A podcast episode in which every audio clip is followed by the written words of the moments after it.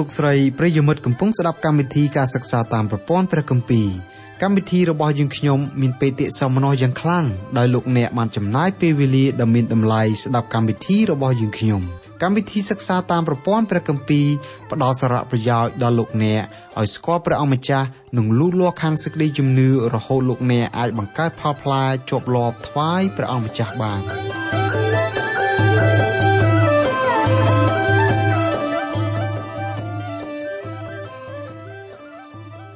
ចាអស់លោកលោកស្រីនិងមនៈស្ដាប់ទាំងអស់ជាទីមេត្រី នៅថ្ងៃនេះសូមលោកអ្នកបើកទៅកាន់ព្រះគម្ពីរវិវរណៈចំពុក7ខ1បទទំនាយនៅក្នុងព្រះបន្ទូលព្រះអម្ចាស់យេស៊ូវគ្រីស្ទសម្ដែងថានៅគ្រាអនាគតខាងមុខមានគ្រាវេទនាឬវាលមហាទុក្ខយ៉ាងធំ ដែលមនុស្សលោករស់នៅសម័យនោះត្រូវឆ្លងកាត់វាលមហាទុក្ខនោះមានវាលសង្គ្រាម វាលអត់បាយ វាលរោគានិងវាលសត្វព្រៃ ឆ្លងកាត់វាលដែលលំបាកនោះសកលលោកទាំងមូលមានមនុស្សម្នាក់គ្រប់គ្រងដោយអំណាចផ្ដាច់ការយ៉ាងខ្លាំងមនុស្សលោករស់នៅសម័យនោះរស់នៅដូចស្លាប់ចំណែកឯអ្នកជឿព្រះអង្គម្ចាស់យេស៊ូវគ្រីស្ទសប្តាហ៍នេះមិនត្រូវរស់នៅឆ្លងកាត់វាលមហាទុក្ខនោះទេពីព្រោះព្រះអង្គម្ចាស់លើកយើងទៅនៅជាមួយនឹងព្រះអង្គនៅឯឋានសួគ៌បាត់ទៅហើយ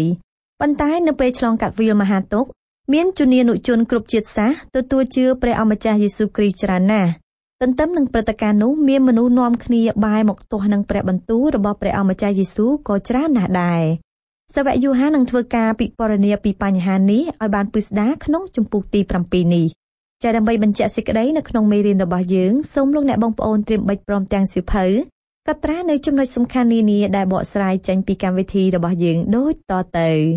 ព្រះគម្ពីរវិវរណៈជំពូក7ខ1 អ្នកផងទាំងពួងតែងតែមានការយល់ច្រឡំថាកាន់ព្រះគម្ពីរវិវរណៈជាអត្ថបទដែលស្មុគស្មាញពិបាកយល់មូលហេតុដែលពួកគាត់យល់បែបនោះដោយសារតែមានមនុស្សមួយចំនួនគេយល់ថាហេតុការទាំងបានបានដែលកើតឡើងនៅក្នុងកាន់ព្រះគម្ពីរវិវរណៈគឺជាការដែលកើតឡើងដាច់ដោយឡែកពីរឿងរ៉ាវនៅក្នុងលោកយើងនេះដូច្នេះហើយបានជាគេមិនអាចយល់បានក៏ប៉ុន្តែផ្ទុយអំពីគំនិតខាងលើកាន់ព្រះគម្ពីរវិវរណៈគឺជាអត្ថបទមួយ ដែលមានលក្ខណៈសមហេតុផលព្រមទាំងធ្វើការបែងចែកបានយ៉ាងសាមញ្ញហើយងាយយល់ជាទីបំផុតផងបើប្រសិនណាជាបុគ្គលណាម្នាក់ជ្រុលជាដកស្រង់យកអត្ថបទណាមួយចេញពីកាន់ព្រះគម្ពីរវិវរណៈដោយកាត់តម្រូវឲ្យត្រូវនឹងកម្មវិធីបកស្រាយព្រះបន្ទូលតាមការយល់ដឹងរបស់ខ្លួននោះហើយដែលនាំឲ្យកាន់ព្រះគម្ពីរវិវរណៈធ្វើឲ្យមានភាពស្មុគស្មាញចំពោះបុគ្គលប្រភេទនោះជាពិតប្រាកដមែន ក៏ប៉ុន្តែផ្ទុយទៅវិញប្រសិនបើយើងអនុញ្ញាតឲ្យសាវកយ៉ូហានគាត់ថ្លែងព្រះបន្ទូលរបស់ព្រះជាម្ចាស់មកកាន់យើងផ្ទាល់នោះយើងពិតជាយល់អត្ថបទទាំងនោះបានដោយងាយខណៈនេះយើងកំពុងតែធ្វើការសិក្សាវគ្គមួយដែលព្រះយេស៊ូវទ្រង់ហៅថាជាគ្រាវេទនាឬក៏យើងអាចហៅគ្រានោះបានម្យ៉ាងទៀតថាជាវាលមហាទុក្ខវាលមហាទុក្ខគឺត្រូវកើតឡើងនៅក្នុងលោកនាពេលអនាគតខាងមុខបន្ទាប់ពីព្រះយេស៊ូវលើកក្រុមជំនុំរបស់ទ្រង់ចេញផុតពីផែនដី នៅពេលនោះគឺក្រុមជំនុំរបស់ផងព្រះយេស៊ូវឈប់បំពេញបេសកកម្មរបស់ខ្លួននៅលើលោកនេះទៀតហើយកិច្ចសន្និដ្ឋានបែបនេះគឺមានលក្ខណៈសមហេតុសមផលមិនតែប៉ុណ្ណោះនៅក្នុងផ្ទៃព្រះបន្ទូលទាំងមូលក៏បានសម្ដែងអំពីហេតុការណ៍នេះយ៉ាងច្បាស់លាស់ថែមទៀតដែរលោកពេត្រុសបានបន្សល់ទុកនៅគោលការណ៍សម្រាប់ឲ្យយើងយកមកប្រើប្រាស់នៅពេលដែលយើងបកស្រាយបទទំនាយផ្សេងៗនៅក្នុងព្រះបន្ទូលរបស់ព្រះ ដោយលោកបានបន្សល់ទុកនៅគោលការណ៍នោះក្នុងព្រះគម្ពីរពេត្រុសខ្សែទី2ជំពូក1ខ20ដែលអត្ថបទនេះបានប្រាប់ថាដោយដឹងសេចក្តីនេះជាមុនដំបូងថាគ្មានពាក្យទំនាយណាក្នុងគម្ពីរដែលស្រាយបានតាមតែចិត្តនោះឡើយបើតាមគោលការណ៍មួយនេះលោកអ្នកមិនអាចកាត់យកខណាមួយឬក៏បទទំនាយណាមួយយកទៅតភ្ជាប់ជាមួយនឹងខណាផ្សេងទៀតឬក៏បទទំនាយណាផ្សេងទៀតសម្រាប់គ្រប់គ្រងការបកស្រាយបទទំនាយណាមួយដែលលោកអ្នកចង់ធ្វើនោះទេ ចំណែកឯនៅក្នុងកាន់ព្រះគម្ពីរវិវរណៈក៏ដូចគ្នាដែរគឺលោកអ្នកមិនអាចកាត់ខនេះមួយភ្ជាប់ជាមួយខនោះមួយរួចហើយគិតថាការបកស្រាយរបស់លោកអ្នកមានលក្ខណៈត្រឹមត្រូវតាមគោលការណ៍បទទំនាយឡើយបើនិយាយអំពីកាន់ព្រះគម្ពីរវិវរណៈនេះមុននឹងលោកអ្នកហ៊ានធ្វើការបកស្រាយគឺលោកអ្នកត្រូវជ្រាបឲ្យបានច្បាស់ថាកាន់ព្រះគម្ពីរវិវរណៈជាកាន់ព្រះគម្ពីរចុងក្រោយបង្អស់នៅក្នុងចំណោមកាន់ព្រះគម្ពីរទាំង66កាន់ រីឯនៅក្នុងវិស័យសិក្សាអប់រំក៏ដូច្នោះដែរពេលដែលសិស្សានុសិស្សមួយរូបចាប់ផ្ដើមរៀននៅសាលាបឋមសិក្សាគឺសិស្សរូបនោះរៀនក្បួនគណិតសាស្ត្រសាមញ្ញសាមញ្ញឧទាហរណ៍ដូចជា2បូក2ស្មើនឹង4ជាដើមអញ្ចឹងទៅសិស្សនោះក៏ត្រូវតែបន្តធ្វើការសិក្សានៅមុខវិជ្ជាគណិតសាស្ត្របន្តិចម្ដងបន្តិចម្ដងរហូតដល់អាចធ្វើចំណោទធំធំដែលស្មុគស្មាញបាន ធម្មតាក្មេងដែលទើបតែនឹងចូលរៀនភ្លាមគឺគ្រូមិនបានបង្រៀនរូបវិទ្យាផ្នែកបរិមាណូឬក៏ក្បួនគណិតសាស្ត្រដែលខ្ពង់ខ្ពស់នោះទេហើយដូចគ្នាដែរកាន់ព្រះគម្ពីរវិវរណៈក៏ដូចគ្នាគឺលោកអ្នកចាំបាច់ត្រូវតែស្គាល់ខ្លឹមសារដែលបង្កប់នៅក្នុងគម្ពីរទាំង65កាន់ជាដំបូងសិនដើម្បីឲ្យលោកអ្នកបានយល់អំពីកាន់ព្រះគម្ពីរវិវរណៈនេះដូច្នេះបន្ទាប់ពីលោកអ្នកស្គាល់នៅខ្លឹមសារនៅក្នុងកាន់ព្រះគម្ពីរទាំង65កាន់រួចហើយ លោកអ្នកនឹងឃើញកាន់ព្រះគម្ពីរវិវរណៈកត់ត្រាទុកយ៉ាងមានសន្តិភាពព្រមទាំងមានមូលហេតុសមរម្យជាទីបំផុតនៅពេលនេះលោកយ៉ូហានបាននាំយើងឲ្យឃើញនៅព្រឹត្តិការណ៍ពិស្ដារដែលកើតឡើងនៅគ្រាវេទនានៅក្នុងផ្ទៃព្រះបន្ទូលទាំងមូលលើកលែងតែសេចក្តីបង្រៀនរបស់ព្រះយេស៊ូវគ្រីស្ទនៅលើភ្នំជាពិសេសគឺត្រង់ព្រះគម្ពីរម៉ាថាយជំពូក24និងជំពូក25គឺគ្មានកន្លែងណាផ្សេងទៀតដែលធ្វើការពណ៌នាយ៉ាងពិស្ដារស្ដីអំពីគ្រាមហាវេទនានេះឡើយនៅក្នុងកាន់ព្រះគម្ពីរវិវរណៈជំពូក7លោកយ៉ូហានគាត់បានបើកវាំងននឲ្យបានធំទូលាយសម្រាប់ឲ្យយើងមើលឃើញអំពីឈុតឆាករបស់ព្រឹត្តិការណ៍ទាំងអម្បាលម៉ានដែលនឹងត្រូវកើតឡើងនៅពេលដែលសកលលោកទាំងមូលឆ្លងកាត់វាលមហាទុក្ខដ៏សែនទីរុននោះសេចក្តីពណ៌នាទាំងអម្បាលម៉ានលោកសាវកយ៉ូហានគាត់យកមករៀបរាប់នៅក្នុងកាន់ព្រះគម្ពីរវិវរណៈជំពូក7ដោយពឹងផ្អែកទាំងស្រុងទៅលើព្រះបន្ទូលរបស់ព្រះយេស៊ូវគ្រីស្ទដែលទ្រង់បានមានព្រះបន្ទូលរួចហើយនៅក្នុងកាន់ព្រះគម្ពីរវិវរណៈជំពូក6ព្រះយេស៊ូវទ្រង់ធ្វើការបកត្រាចំនួន6ត្រាទាំងអស់គឺមាន7មកដល់ពេលនេះយើងបានឃើញខ្លឹមសារនៃត្រាទាំង6នោះរួចទៅហើយ ត្រាទាំង6នោះគឺវែកញែកឲ្យយើងឃើញអំពីគ្រោះមហន្តរាយ4យ៉ាងដែលកើតឡើងលើពិភពលោកទាំងមូលឯគ្រោះមហន្តរាយទាំង4យ៉ាងនោះគឺចាប់ដើមនៅកិច្ចជំនុំជម្រះមកអំពីព្រះជាម្ចាស់ពេលដែលបកត្រាទី7យើងឃើញមានពួកបរិសុទ្ធរបស់ផងព្រះមួយហ្វូងយ៉ាងធំដែលត្រូវគេប្រហារជីវិតចំណែកឯនៅក្នុងការបកត្រាទី6នោះវិញយើងឃើញមានហេតុការណ៍អាក្រក់កើតឡើងចំពោះពិភពលោកដែលគេនាំគ្នាផាត់ព្រះជាម្ចាស់ ឲ្យចេញពីជីវិតនៅពេលដែលគេឆ្លងកាត់វាលមហាទុក្ខម្យ៉ាងទៀតនៅពេលដែលសកលលោកទាំងមូលឆ្លងនៅគ្រាវេទនាយើងមិនឃើញមាននិយាយអំពីក្រុមជំនុំរបស់ព្រះយេស៊ូវគ្រីស្ទតតែសោះលោកយ៉ូហានបានបញ្ជាក់យ៉ាងច្បាស់ថាក្រុមជំនុំរបស់ព្រះយេស៊ូវមិនបានរស់នៅឆ្លងកាត់គ្រាវេទនានៅលើផែនដីនេះឡើយគឺក្រុមជំនុំរបស់ផងព្រះគ្រីស្ទនឹងមិនត្រូវរស់នៅឆ្លងកាត់គ្រានោះតតែសោះព្រះវិញ្ញាណបរិសុទ្ធរបស់ព្រះជាម្ចាស់បានបង្គាប់ឲ្យសាវកយ៉ូហានកត់កត់ត្រាទុក នៅហេតុការណ៍ដែលលោកបានឃើញឯហេតុការណ៍ដែលលោកបានឃើញនោះគឺលោកឃើញព្រះយេស៊ូវមានរូបអង្គជាឧត្តមដែលពោពេញទៅដោយសេរីល្អបន្ទាប់មកទៀតព្រះវិញ្ញាណបរិសុទ្ធរបស់ព្រះបានបង្គាប់ឲ្យសាវកយ៉ូហានកត់ត្រាទុកនៅហេតុការណ៍ដែលកំពុងតែកើតឡើងឯហេតុការណ៍ដែលកំពុងតែកើតឡើងនោះគឺជារាជរបស់ក្រុមជំនុំដែលកំពុងតែមានលើលោកយើងសប្តាហ៍នេះព្រឹត្តិការណ៍នោះមានកត់ត្រាទុកយ៉ាងពិស្ដារនៅក្នុងព្រះគម្ពីរវិវរណៈជំពូក2និងជំពូក3 ហេតុការណ៍នានានៅក្នុងក្រុមជំនុំគឺមានលក្ខណៈដូចករណីដែលកើតឡើងនៅក្នុងក្រុមជំនុំអេភេសូក្រុមជំនុំស្មីណាក្រុមជំនុំពើកាម៉ូសក្រុមជំនុំទាធេរ៉ាឡាចំណែកឯនៅក្នុងចម្ពោះ7នេះវិញយើងមិនឃើញមានចែងអំពីក្រុមជំនុំទៀតឡើយតើពេលនេះក្រុមជំនុំកំពុងតែស្ថិតនៅទីណាព្រះគម្ពីរវិវរណៈចំពុក4និងចំពុក5បានបរិយាយយ៉ាងពិស្ដារឲ្យដឹងអំពីទីកន្លែង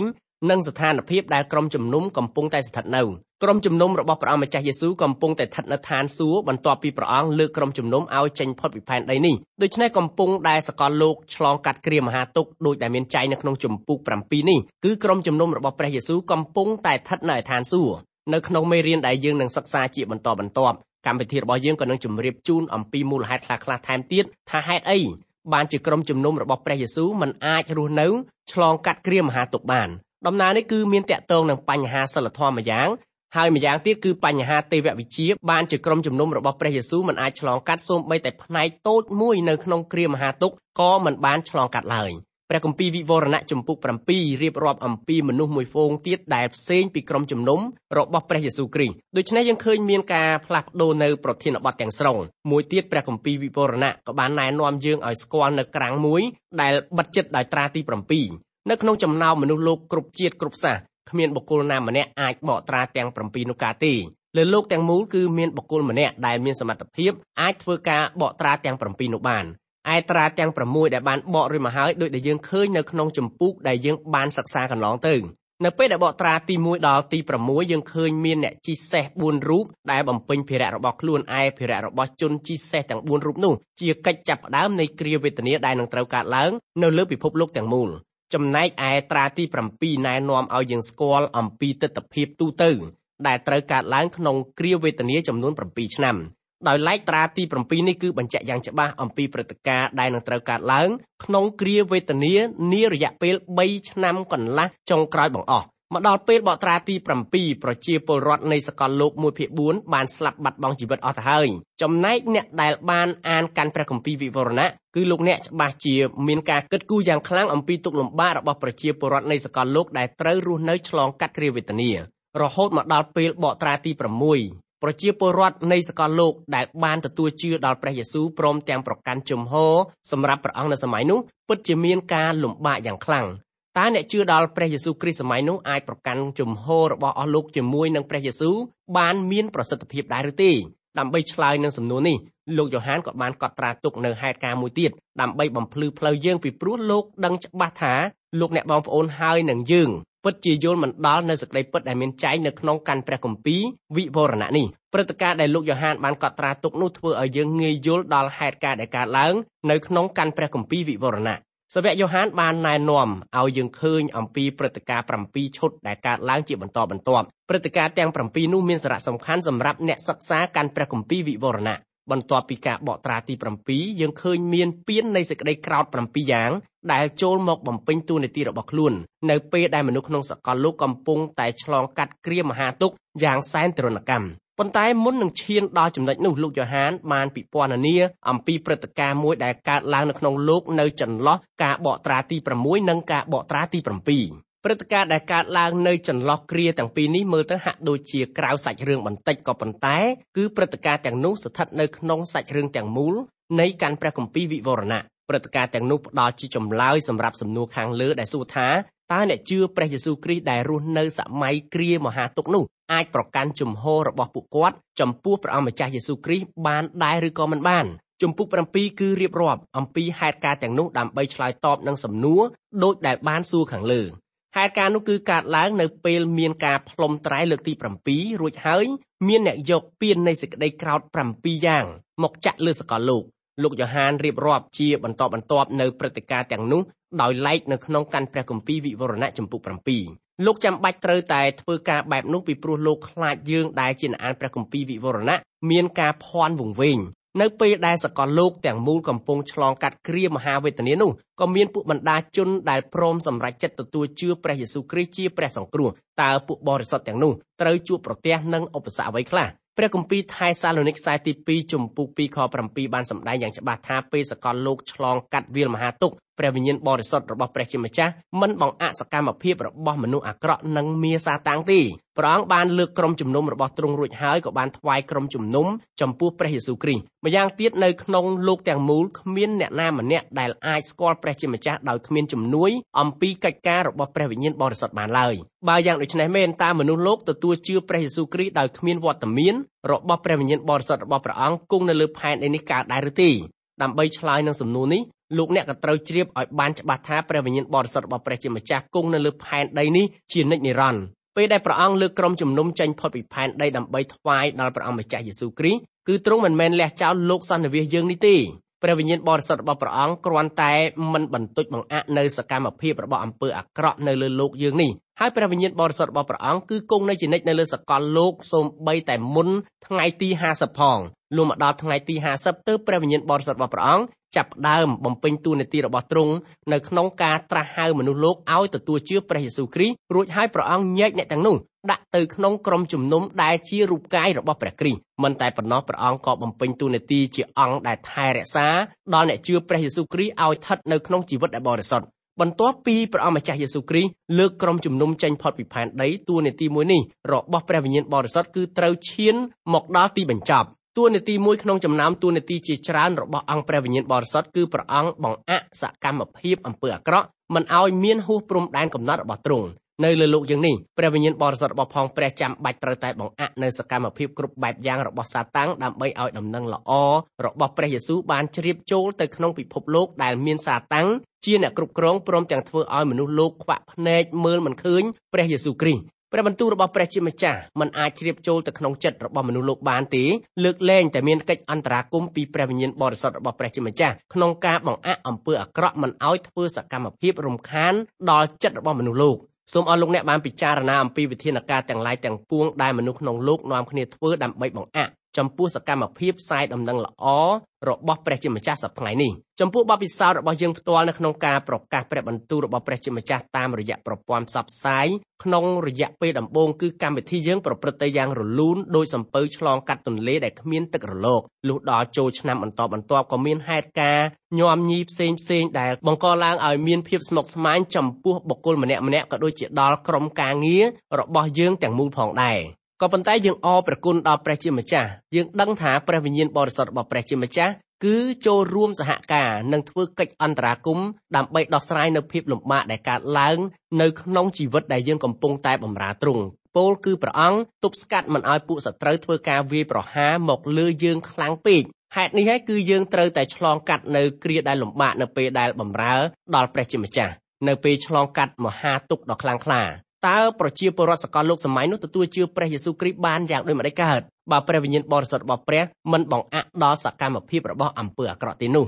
គ្រាវេទនាជាវិសមការរបស់សាតាំងនិងពួកពលបរិវារក្នុងរយៈពេល7ឆ្នាំនោះសាតាំងព្រមទាំងពួកពលបរិវារនិងមនុស្សអាក្រក់គ្រប់គ្រងដោយសាតាំងគឺមានសេរីភាពយ៉ាងពេញលេញក្នុងការបញ្ចេញនៅអធិពលអាក្រក់របស់ខ្លួនព្រះជាម្ចាស់បានបណ្ដោយឲ្យអ្នកទាំងនោះបំពេញកិច្ចការរបស់ពួកគេតាមតែអំពើចិត្តហេតុអ្វីបានជាព្រះជាម្ចាស់ទ្រង់បណ្ដោយ ពីព្រោះព្រះជាម្ចាស់កំពុងតែធ្វើការជំនុំជម្រះដល់ពិភពលោកដែលនាំគ្នាបដិសេធអត់ទទួលជឿទ្រង់បើដូច្នេះតើមានអ្នកជឿព្រះយេស៊ូវគ្រីស្ទនៅពេលដែលពិភពលោកឆ្លងកាត់គ្រាមហាទុក្ខដែរឬទេសូមអស់លោកអ្នកបានជឿទុកចិត្តចោះថាពេលដែលមនុស្សលោកឆ្លងកាត់គ្រាវេទនាចំនួន7ឆ្នាំនៅពេលនោះក៏មានជននានាជននៅក្នុងសកលលោកព្រមទទួលជឿព្រះយេស៊ូវគ្រីស្ទយ៉ាងច្រើនលើសលប់ផងដែរលោកអ្នកជឿទាំងនោះបង្កើតឲ្យមានប្រវត្តិសាស្ត្រយ៉ាងអស្ចារ្យនៅក្នុងសកលលោកទាំងមូល កាន់ព្រះគម្ពីរវិវរណៈជំពូក7ធ្វើការពណ៌នាអំពីដំណើរនោះយ៉ាងពិស្ដារព្រះវិញ្ញាណបរិសុទ្ធរបស់ផងព្រះស្ថិតនៅលើលោកយើងនេះជានិច្ចតាំងពីមុនថ្ងៃទី50រហូត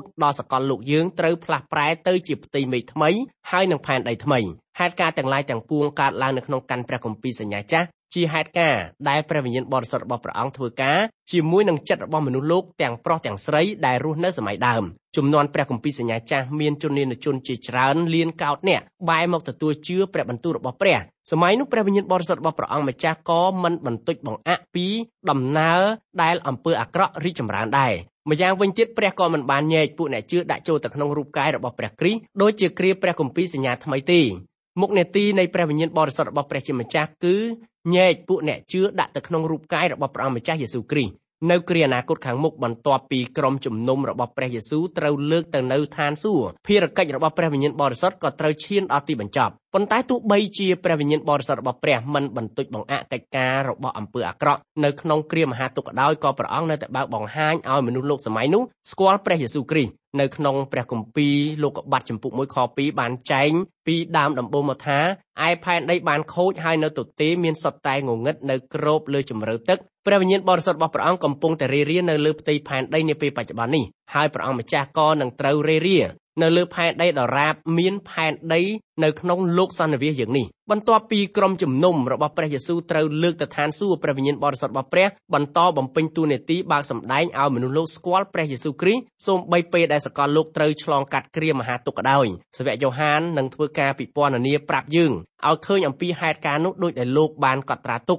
នៅក្នុងជំពូក7នៃកាន់ព្រះគម្ពីរវិវរណៈនេះ ឥឡូវនេះសូមឲ្យយើងពិចារណាអំពីឆាកសម្ដែងនៃចន្លោះសាច់រឿងដែលសាវកយ៉ូហានលាតត្រដាងឲ្យយើងឃើញអំពីមូលហេតុដែលនាំឲ្យលោកកត់ត្រាទុកនៅទស្សនីយភាពមួយដែលកើតឡើងនៅចន្លោះការបកត្រាទី6និងការបកត្រាទី7ឯមូលហេតុនោះលោកក៏រៀបរាប់នៅក្នុងព្រះគម្ពីរវិវរណៈជំពូក7ខ1ដល់ខ3 ព្រះគម្ពីរវិវរណៈជំពូក7ខ1បានចែងថាក្រោយនោះមកខ្ញុំឃើញទេវតា4រូបឈរនៅជ្រុងផែនដីទាំង4ទាំងទប់ខ្យល់នៅផែនដីទាំង4ទិសមិនឲ្យបក់មកលើផែនដីឬសមុទ្រឬដើមឈើណាឡើយក្រោយនោះមកគឺឃ្លានេះចែងបញ្ជាក់អំពីព្រឹត្តិការណ៍បន្ទាប់ពីហេតុការណ៍ដែលកើតឡើងតាមបានបាននៅក្នុងចម្ពោះដែលយើងបានសិក្សាកន្លងទៅពលគឺក្រោយពេលដែលយើងបានឃើញអ្នកជិះសេះ4រូបនោះរួចហើយទស្សនីយភាពពណ៌នាអំពីអ្នកជិះសេះ4រូប ជាទស្សនវិជ្ជាស្ដីអំពីគ្រាវេទនាពីពេលនេះទៅនៅក្នុងចម្ពោះ7លោកយ៉ូហានក៏បានរៀបរាប់អំពីព្រឹត្តិការណ៍ពិស្ដារដែលត្រូវកើតឡើងក្នុងពេលដែលសកលលោកត្រូវឆ្លងកាត់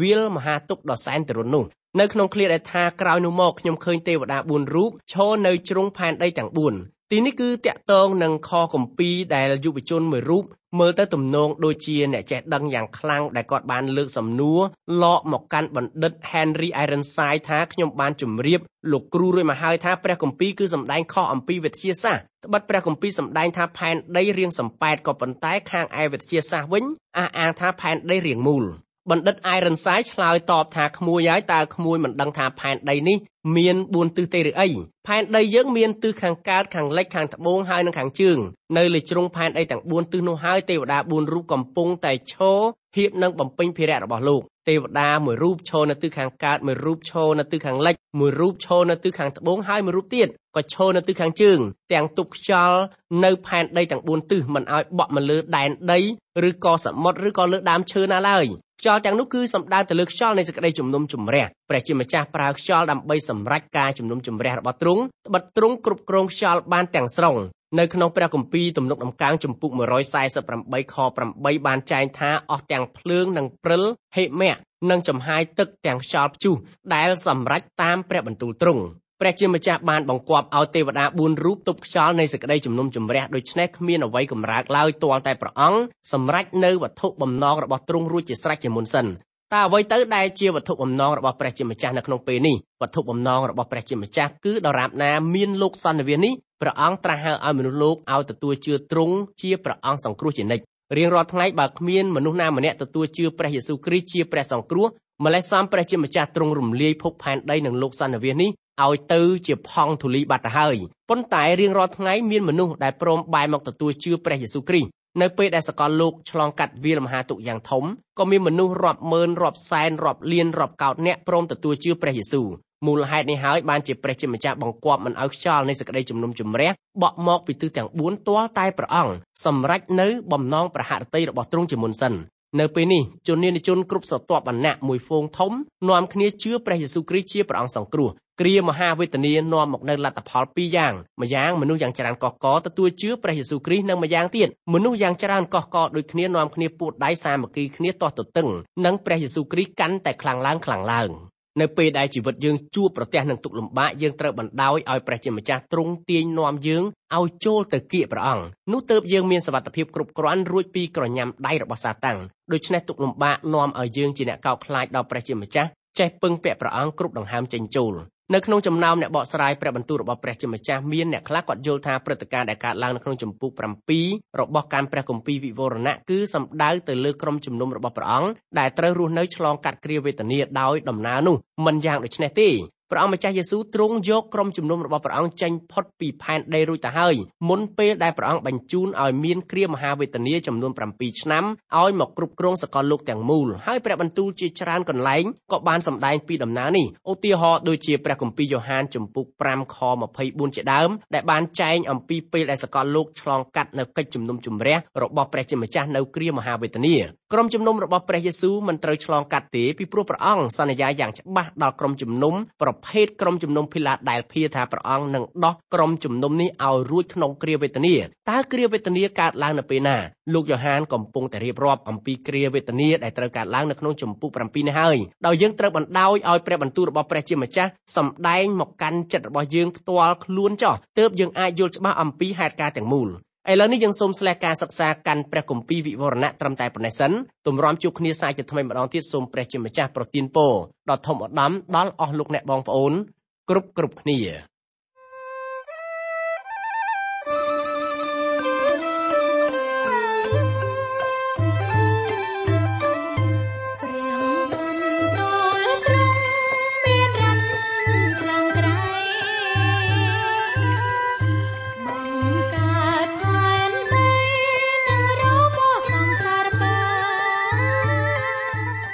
កម្មវិធីនេះផលិតឡើងដោយអង្គការ Transworld កម្ពុជាសហការជាមួយ Through the Bible Network សូមលោកអ្នកបើកស្ដាប់កម្មវិធីនេះជាបន្តទៀតរៀងរាល់ថ្ងៃច័ន្ទដល់ថ្ងៃសុក្រ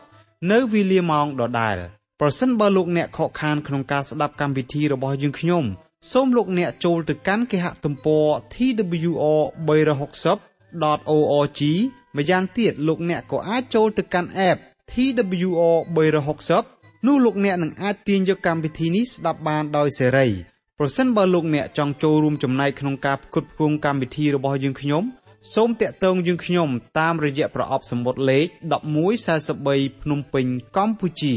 លោកអ្នកអាចផ្ញើសារឬទូរស័ព្ទមកកាន់លេខ012 75 86និង74 Email address twr.cambodia.org@gmail.com សូមអរគុណសូមព្រះប្រទានពរ